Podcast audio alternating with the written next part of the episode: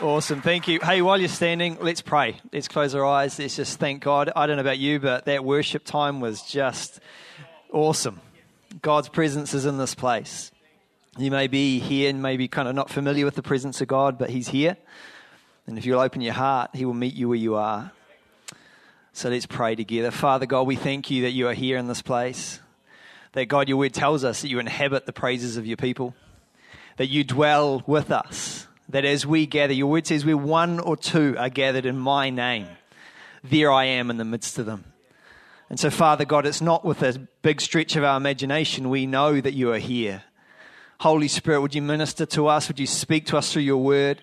Would you touch our hearts, touch our lives? I pray for every need, every area of lack, every area of struggle, every area of brokenness and hurt, we just bring it to you right now, Jesus. And we ask for your intervention. We ask for your breakthrough. We ask for your healing. We ask for miracles. We ask for signs and wonders. God, we ask, Father, that you would provide what seems impossible to provide. God, we pray that you would meet every need more than meeting the need over and above in the name of Jesus Christ. And anybody who agreed with that said, Amen. Amen. Amen and amen. Awesome. Grab your seats. I don't know about you, but that, that was awesome. Worship team, you guys were so good. So good. Did such an awesome time. Hey, as Alan said, he kind of took away what I was going to say, which is great. It is an honor to get up here and preach, and I thank you for the opportunity. It is always an honor. Don't take it lightly, getting up and sharing the word of God, because we know we're accountable to God as well as you. And so, uh, yeah, good luck. Yeah. but uh, for those of you who don't know me, my name's Morgan. I'm married to Rachel. We've got a couple of kids. We've been part of the church for about four years. Almost four years. Before that, I was a pastor uh, in a church in New Plymouth. Um, and before that, I was a pastor in another church in Palmerston North. Been a part of three movements. I was thinking about it this week. Three different movements. It's just a different style of hat.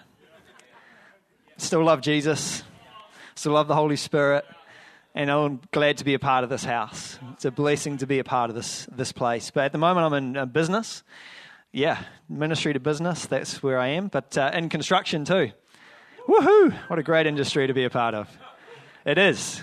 we have decided we're not partaking in the recession or, uh, or any of the, uh, the uh, issues that might be coming around.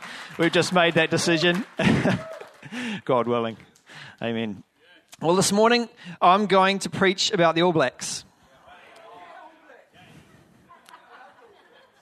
It is World Cup year, and I think it's important that we take some time to to just gear ourselves up, to prepare ourselves. Last time we didn't quite get there. We expect them to win every time, don't we? At our expectation, they look ready for a fight there, don't they? that image, I just realised that they look, yeah. That's great. That's the, that's the All Blacks we want to turn up on the, on the field, isn't it?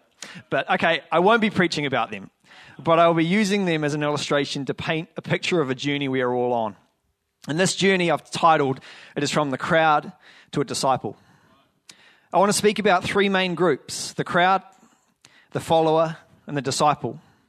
These three groups are not meant to be the only three groups that we go through in our journey of faith, but they are here to help paint the picture of our journey and God's heart for, to draw us closer to Him.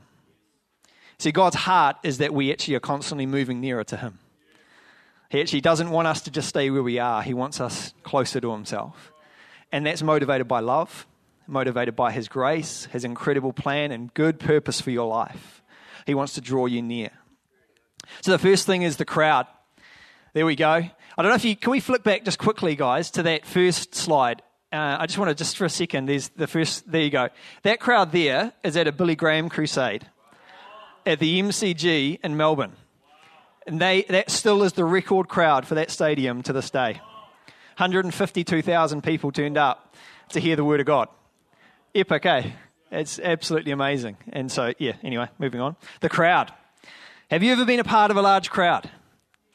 Maybe at a concert or a festival or a sporting event? It is an amazing experience. There is atmosphere. It is intense. People are full of anticipation. It's loud. It is loud. It is exciting. I can think of the uh, when when I was young, about 14 years old, we were over in England, and my dad took me along to a Premier League soccer match Tottenham Hotspur versus Leicester City at White Hart Lane, the old home ground of Tottenham Hotspur. And I can just, my memory of this game is not so much what happened on the field, it was the crowd. The crowd did not stop singing from the moment they walked into the ground to the moment they walked out of the ground. And their team didn't even win. But they sang and they chanted the whole game through. And in fact, when their team was on attack, the whole crowd stood up. You know, you talk about our anticipation for the Word of God. They were excited just about the opportunity that their team could score a goal. And I just remember just standing looking around, and they were rising and falling with every pass, every tackle, you know, yelling at the refs. There was a lot of other stuff being yelled as well. Uh, they're English after all. But it was an incredible experience. We love the English, don't we? I can also remember the first time I went to an All Blacks game. I was in 2007. They were playing at the Cake Tin in Wellington, and it was against the French. We ended up winning 61 10.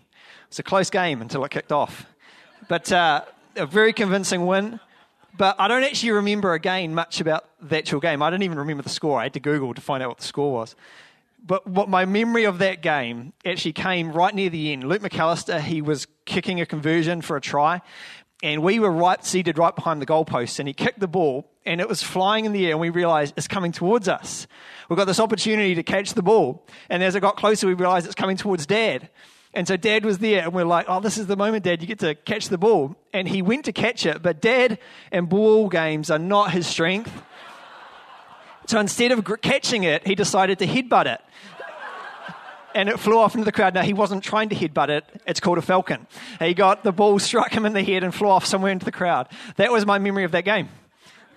I, checked, I messaged Dad about it this week, and I said, Dad, I'm going to talk about that. I said, Do you remember what happened there? And he says, Yes, you won't let me forget. And I was like, That's right.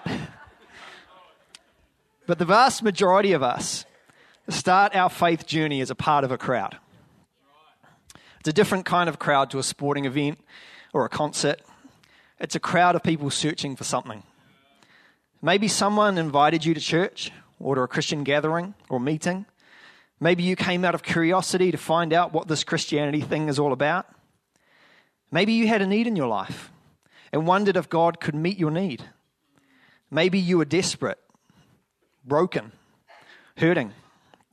There are so many individual reasons, and every one of us has a different story of why we came to be a part of the crowd. The cool thing is, is that anyone can be a part of the crowd. You just got to turn up. Crowds came to hear Jesus constantly throughout his ministry time on earth many times numbering in the thousands.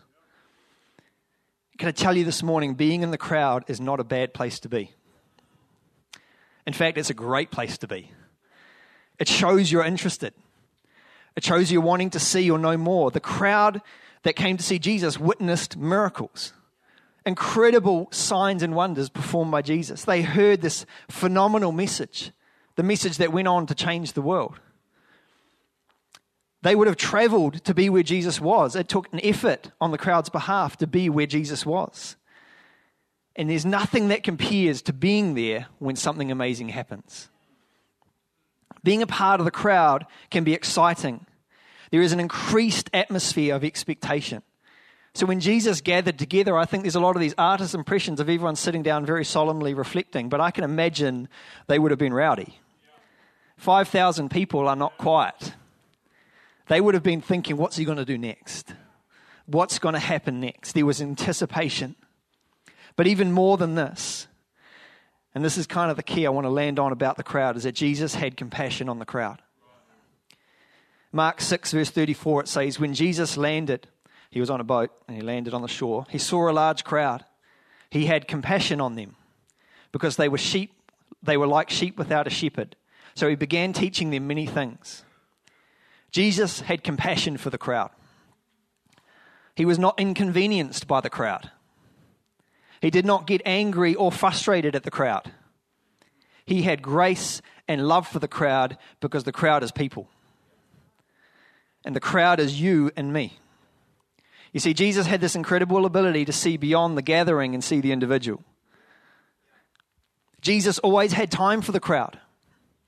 Luke 9, verse 11, Jesus was planning a retreat with his disciples, but it says, But the crowds learned about it and followed him. He welcomed them and spoke to them about the kingdom of God and healed those who needed healing. Jesus prioritized the crowd over his disciples because he understood the needs that were in that crowd. He understood the, the cries, the, the, the desperation that was in that place. And so he was even willing to say, Disciples, you are really important to me, but this crowd needs me more. Jesus valued every person who was present in the crowd. He saw the need of the individuals that made up that crowd. Jesus is a picture of God's heart for us. He sees through the crowd and he sees you. Isn't that amazing? You know, I was just down there in that worship time and it was like, you guys didn't actually need to be here. I was having my own time with God. And God has that amazing ability to meet with me there, but also meet with you where you are. And He wants to do that as wonderful as it is to be a part of the crowd, as amazing as it is, as exciting as it is, we can't stay there. We may come to Jesus as a part of the crowd, but we need to move on from the crowd. Staying in the crowd will limit your relationship and experience of Jesus. You see, crowds came and went throughout Jesus' ministry on earth. They did not remain with Jesus. The crowd had no real relationship with Jesus. They knew of him, they heard his teachings, they saw his miracles, but they didn't know him. They didn't spend time with him. They heard and saw the wonderful things, but then they went home again. The other thing about the crowd is that the crowd was very easily swayed, for good and for bad.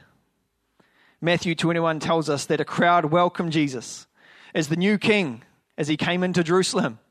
With shouts of praise, they welcomed him in. Then, in a short time later, in Matthew 27, the crowd are yelling to Pilate to crucify Jesus. We can't stay with the crowd. The other thing about a crowd is that it can encourage and support their team to succeed. Just like at an All Blacks game, we can cheer for them and we can will them to succeed, but the crowd watch.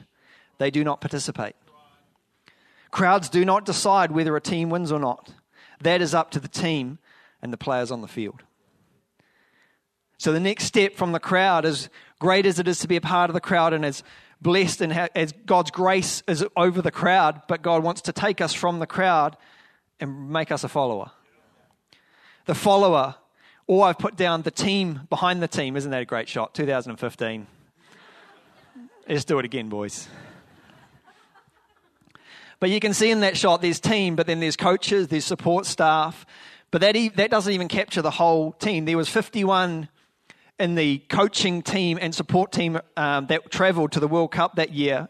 Plus, on top of that, there was guys there for logistics, guys there for nutrition, physiotherapists, doctors who travelled with the team. There was a great team behind the team. So when I use the term follower, I'm talking about the team behind the team. Jesus had a group of followers. And I use the word follower to describe the group that traveled with Jesus during his ministry time on earth. The exact number of Jesus' followers is not 100% clear in the Bible. However, Acts 1, verse 15 tells us in those days, Peter stood up among the believers, a group numbering about 120. Now, that number fluctuates throughout the Gospels. You know why? Because some came and some left. Some came and they embraced it and they were all in. Others came and wrestled and found it difficult and thought, I can't quite stay here. Followers were not the crowd, followers were individuals who had chosen to follow and be where Jesus was. The followers saw Jesus much more than the crowd did. The followers supported Jesus in his ministry. They were the ones that were sourcing food, places to stay, doing their best to help Jesus in his mission and purpose. How cool is that that we get to help Jesus? Like, just for a second, think about that. We get to help God achieve his mission and purpose for this world. That's actually ridiculous. Would you trust you with that mission? I wouldn't, you know. Not you, I wouldn't me, you know. But God does. The other thing I love about the followers is that they watched his greatest sermon, the way he lived his life. They saw him when the crowds weren't there. And that still, they still gave their whole lives to him. Anyone could follow Jesus. The invitation was for all. A follower is someone who sees the importance of being a part of God's church as well as building God's kingdom in their sphere or arena of life. Followers serve, followers encourage, they support others in their journey with Christ, they help the crowd, they help other followers, and they get to support Jesus in what he is doing. There were far fewer followers than those who came in the crowds. And part of this reason is because there's a cost to being a follower. You see, following Jesus means that you leave stuff behind. They left behind jobs, family. They had to sacrifice their own plans to follow Jesus. The follower went where Jesus went, slept where he slept, ate where he ate. Can I also say that following Jesus is not running away from your life or your lifestyle, it is running to Jesus to be where he is. You don't follow Jesus to get away from stuff, you follow Jesus to be where he is. You cannot sustain following Jesus if you're just running away from something. It's not going to sustain you in your walk and your faith journey. We need to be chasing after him and all the fullness of what he has for us. Following Jesus is a privilege. I mean, like I said before, it's a privilege. It is a privilege to be up here sharing the word of God, being able to do this. But it would have been a privilege for those followers to be there serving Jesus. Imagine being the one like Jesus' chef. Sounds very like high rollery, doesn't it? But I mean what do you mean? But the person cooking the food for Jesus. What an incredible thing. Being a part of what God is doing is an honor. How amazing that God would choose to use us with all our failings, all our inadequacies. But there is a next step. The next step from follower is disciple. The chosen disciple or apostles, or to bring the All Blacks reference back, the team on the field. See the crowd come to watch, the followers prepare the team, but ultimately the team are on the field performing, doing their best to win the game. The All Blacks coach chooses his team. A chosen All Black needs to perform on the highest level of rugby competition in the world. They are expected not only to be the best that they can be in their position, but to carry themselves in a way that sets an example to not only their team, but the country they represent. They are more than rugby players. They are expected to be positive examples and role models. Listen to this. Uh, a Herald writer, Gregor Paul, writes this about Coach Steve Hansen, who was the coach of the All Blacks in 2015. Says one of the key virtues Hansen has instilled in his players is gratitude. How amazing is that? It's like he knew Jesus or something. To respect and cherish the opportunity they had been given. And to feel that, the players need to know the scale of privilege they have been afforded. It wasn't a right, it was a privilege at that level, that's the culture that they're setting. Do we carry that same culture? That's where it gets challenging. Do we have that same sense of like, this is a phenomenal privilege? To be a disciple of Jesus Christ, to be a one someone who chooses to follow Jesus and to draw near to him is a privilege. It is not something that we make fit around our lives, we fit into Jesus' life. I can remember when I was uh, younger, a lot younger actually. I was younger, fitter, skinnier, all those things. And uh, I did a bit of running. And one of my areas of running that I did the best at was mountain running. And I managed to get selected to run for New Zealand at the World Champs when I was about 18 or 19 years old. Got to go to Austria, run against the best in the world, running up the Swiss Alps.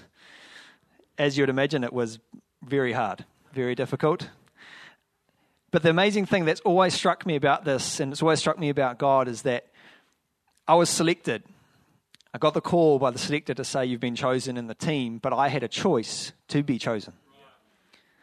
You see, Jesus chooses you, but do you choose to be chosen? It's all good for God to come and say, I choose you. I've got a plan. I've got a purpose for you. And we're all like, yeah, yeah, yeah. But are you going to choose to be chosen? Are you going to choose to position your life in a way that is chosen? You see, this it's different because I knew that when I accepted that that um, that uh, that that um, opportunity to go and represent New Zealand, that came with the expectation I got to train harder. We had to actually fund majority of our trip was Athletics New Zealand. They have no money. But anyway, it's a side note. But we had to fund a lot of the trip. We had to prepare for months leading up to this championship. You're going against the best in the world. You want to bring your best. So when you choose to be chosen, it's not like, oh, great, I've made it. It's actually, wow, I've got work to do.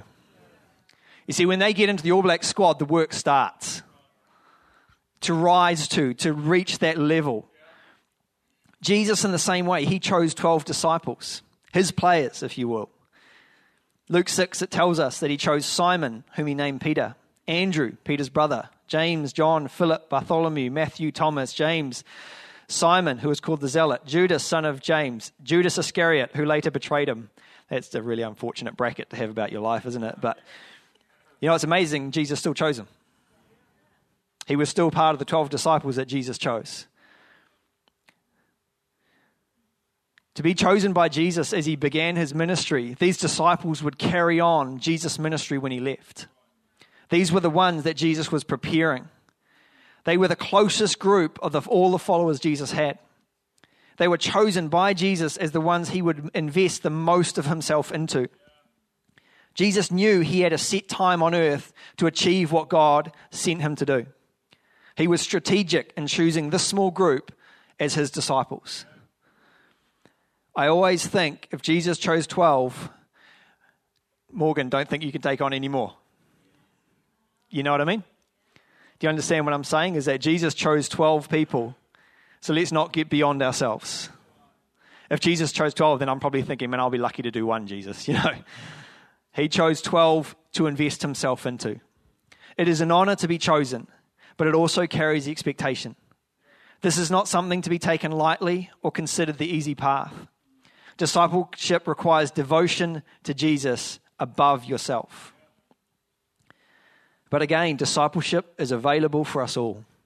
John 8, verse 31, it says, To the Jews who had believed in him, Jesus said, If you hold to my teaching, you are really my disciples. Then you will know the truth, and the truth will set you free. That's a great verse. Disciple does not mean pastor, it does not mean missionary, it does not mean some church specific role. Being a disciple is stepping up and becoming who God has called you to be in the many spheres and arenas of life. There are business people called by God to be disciples in their business place. There are athletes who are called to do the same. There are people who will be called to go on mission, who will be called to be pastors in churches, but don't box it into that because Jesus didn't. Your call will be different to mine, it is unique to you. God has it handcrafted for your life, your giftings, your abilities, your talents, and you know what? Even your experiences your journey, your failings, your inadequacies. He actually has a purpose for your life. Even though you might feel like, ah, I've done this, I'm disqualified, Jesus says, I didn't disqualify you. But God, you don't realize how bad I am. He said, Yes, I do. In fact, I knew before you were born what you would do. And I still went to the cross. It's like that messes with my thinking. He died for me before I was even born. He gave his life, he shed his blood because he knew that I would stumble. So that excuse needs to get pushed aside. We need to embrace the grace and the love of Jesus Christ and get up and keep moving. The cost of being a disciple. There is a cost. Luke 9 23 to 24, Jesus speaking. Then he said to them all, Whoever wants to be my disciple must deny themselves take up their cross daily and follow me. For whoever wants to save their life will lose it, but whoever loses their life for me will save it. Discipleship is not the easy path. In life, I've discovered that anything worth having will cost us something. Anything worth real value will cost us something. The cost we are prepared to pay shows the value we place on it.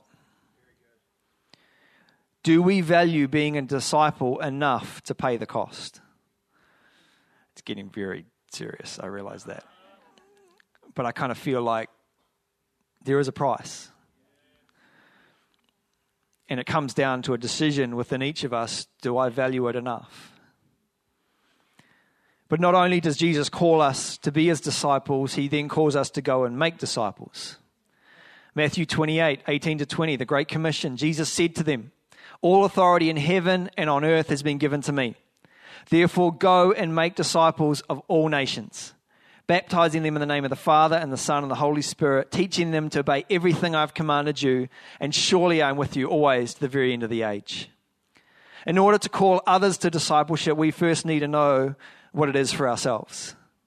We can't call others to follow something that we don't know how to follow ourselves. So there is a constant journey that we're all on. When I was preparing this message, I, I thought to myself, you know, you, you got the crowd over here and you got this, the disciples over here, and you've got this massive continuum. And I don't know about you, but I've found in my life there are times where I feel like more like a disciple, and other times I feel more like a follower. Because there are seasons. And there are things that come and go in life. And as long as we are constantly pursuing to go get closer to Jesus, I think the grace of God's enough. I think God can handle the times where we feel like, God, this, this is really difficult for me. I need to take a step back. I think God can handle that. I don't think he disqualifies us or kicks us out and says, well, that's it. Sorry, not losing you. I'm going on to the next person. I think actually his grace is sufficient. I think his grace is enough to actually say, I can stay with you in this place, but no, I'm going to take you forward again because I want you to come closer to me. So, for every one of us in this place, you may think you're on this, this continuum at some, some place along it. The encouraging thing is, is that we can still keep moving. There is another step for us to take. From the disciples, and this is a little thing I wanted to add on as a bit of a, a bonus point, I guess you'd call it. from the disciples, Jesus had three close disciples, the chosen three. And when it comes to the All Black, I, I look at All Blacks, I look at these three as the captain, the captain or the co-captains or the key team leaders. In any All Black team, in All Black unit, there is the captain. But there's also these key leaders who are responsible for different parts of the game. It is a privilege and an honor to be chosen as an All Black captain, but it is also the role that demands more from the player than just playing their team position. Ultimately, they are the one blamed if we don't win. Them and the coach. How true is that in New Zealand? But here's the thing the coach cannot lead the team on the field. The captain is responsible for leadership of the team on the field or the court or the sphere, whatever it is. They are the ones who make the big decisions. They are the only ones on that field that can actually ask questions of the referee. It's actually a really significant disposition to be in. In the All Blacks culture, there's a value that they have. It's called sweep the sheds. Basically, what it means is you'll never, never be too big to do the small things that need to be done. Rugby is a team sport, and everyone needs to contribute on and off the field. Richie McCaw might be considered a legend of the game, but he and the other well known names are just one of the boys who clean the sheds. I've heard stories about after the game how the captain and the team leaders, when all the players had celebrated and they were changed and they were heading home, the captains would stay and clean the changing room. You see, a captain carries a different spirit. And Jesus chose three guys that would be his closest confidants. Peter, James, and John. They were among the earliest of the disciples that had been with Jesus the longest. These three men were present with Jesus during special events, witnessing the transfiguration in Mark 9, witnessing Jesus raise Lazarus' daughter from the dead in Luke 8, and accompanying him while he prayed in the Garden of Gethsemane in Matthew. These three witnessed Jesus' greatest moments of glory and his darkest trials. Peter, James, and John were closer to Jesus than any other person. Jesus is always trying to pull us closer to Him. So, as we come to kind of land this message this morning, we're all at different stages in our journey with Jesus. This morning, you may feel as though you're a part of the crowd. That's awesome. What a great place to be. What an awesome place to be. You are an exciting place to see amazing things. Lives being changed, miracles happening, and so much more. You've chosen to be here. You may not feel like it, but you've taken a step of faith by simply turning up. But is it at time you became a follower? I believe Jesus. Yeah, well, that was, that was perfectly timed. Whoever did that. Yeah, that's the key point right there. Some of you will remember that because of that. Is it time for you to become a follower? Is it time to move from the crowd to become a follower? As great as it is with the crowd, Jesus is saying, I want to know you more. I want you to step away from the crowd and I want you to come closer to me. You may feel as though you are a follower. Awesome. What a great place to be. You are choosing to be closer to other believers, closer to Jesus, growing to know him more and more. You are a part of supporting Jesus and his mission to bring hope to this world. You are serving both God and his people. But do you feel a call to be a disciple? As wonderful it is to be a follower, Jesus is calling you to discipleship. You may feel as though you are a disciple. Awesome. What a great place to be. Discipleship is a significant decision to choose more of God and less of this world, to devote your life to serving God. This is no small thing. What an honor to be chosen and to be drawn into God's plan and purposes. Now go and make some disciples. Again, whether you're in the crowd or whether you feel like a disciple, awesome. You're in a great place. But there's another step there is another step to take. And for you, where you're at right now, only you know what that is. I don't know where you are. I don't know what you are. I don't know where you stand in this continuum. But my encouragement, my, I guess, stirring about this whole message is that Jesus has more. That God hasn't finished with you. Can I just say to the older ones, don't write yourself off? Because God doesn't. Like, He really doesn't.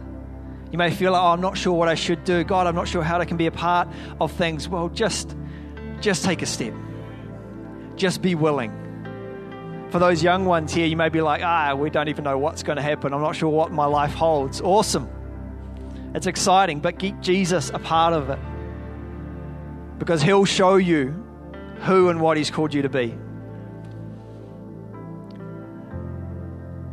For some of us here today as well, you will be sitting there thinking, oh, this is really new to me. I'm kind of just coming along and figuring out what this Christianity thing is all about. Awesome. Glad you're here. So good that you're here. But can I just say to you that Jesus wants you to know Him? More than just here, He wants you to know and hear. He wants a relationship with you, He wants to be a part of your world. He wants to walk with you every day that challenge you're going through, He wants to be a part of that challenge. That triumph, He wants to be a part of that triumph. He wants a relationship with you. In Acts 2, verse 38 to 39, you know, we're just talking about those three disciples. Peter, Peter, one of those chosen three, the first sermon he ever preached was in Acts chapter 2, just after the day of Pentecost. I'm just going to read a couple of verses of what he said. It says, Peter replied, Repent He's talking to this crowd of people repent and be baptized, every one of you, in the name of Jesus Christ, for the forgiveness of your sins. And you will receive the gift of the Holy Spirit. The promise is for you and your children and for all who are far off, for whom the Lord will call. It's a pretty good first message, eh?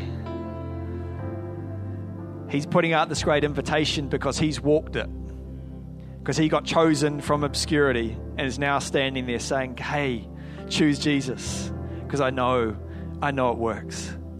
So if you are here this morning and you may not know Jesus, we're going to pray a prayer in a few moments. And if you want to join with us and pray that prayer to Jesus, we believe that you're going to start a journey with God. And you've got a whole lot of people here who want to support you and back you up in that journey who want to encourage, who want to support, who want to do everything we can to help you because we've all been there. We all started there. Hey, we did, eh? Half of you are like, you, we did, eh? We all started there, eh? Like, just making sure, eh? Like, am I in the right place? We all started somewhere, and we all needed somebody, someone to get alongside us, help us, walk with us so, why don't we just close our eyes? Like Pastor Alan said, it's to distract, to block out the distractions of the natural, so we can focus in on our, on the Spirit. If you are here today in this place and you want to pray this prayer, all you have to do is just say these words with me. We're all going to say it together so you don't feel awkward. I'm going to say a line and then you say a line and we're going to pray this prayer together. So join with me. Lord Jesus. All right, it's a good warm up. Let's pray like we mean it, eh? Lord Jesus, I confess my sins and ask for your forgiveness. Please come into my heart as my Lord and Savior. Take complete control of my life and help me to walk in your footsteps. Thank you, Lord, for saving me and answering my prayer. In Jesus' name, amen. Amen and amen. Amen. Yeah, it's cool. Can you stand with me? The team's going to play that Holy Spirit music in the background, but let's stand together and we're just going to pray. Just as we bring this message to a close, I just want us to all just take a time, a moment to just pause where we are, where you're at in your walk with God. Maybe something's landed in your spirit today, maybe something's stirred in your heart. And we're just going to pray and take a few moments to just uh, allow God to touch that area, to speak to us. And maybe it's time for you to maybe make some decisions as well some choices to take that next step. So, Father God, we thank you, Lord, that God, you are constantly drawing us closer to yourself. Father God, we ask that you would help us. Help us to take that next step. God, I pray for those here today who feel like they are part of the crowd. Lord, I ask you to help them to become followers. For those followers to become disciples. For those disciples to draw even closer to you. Father God, we don't want to get complacent. We don't want to get satisfied. We don't want to put our feet up and think, oh, I've made it. Because there is a world broken right outside these doors, full of lost people looking desperately for something to believe in. And Jesus, we know that you are the hope of all hopes, the name above all names.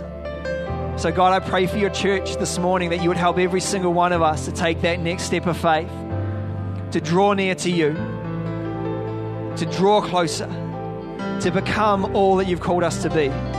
In Jesus' mighty name, amen.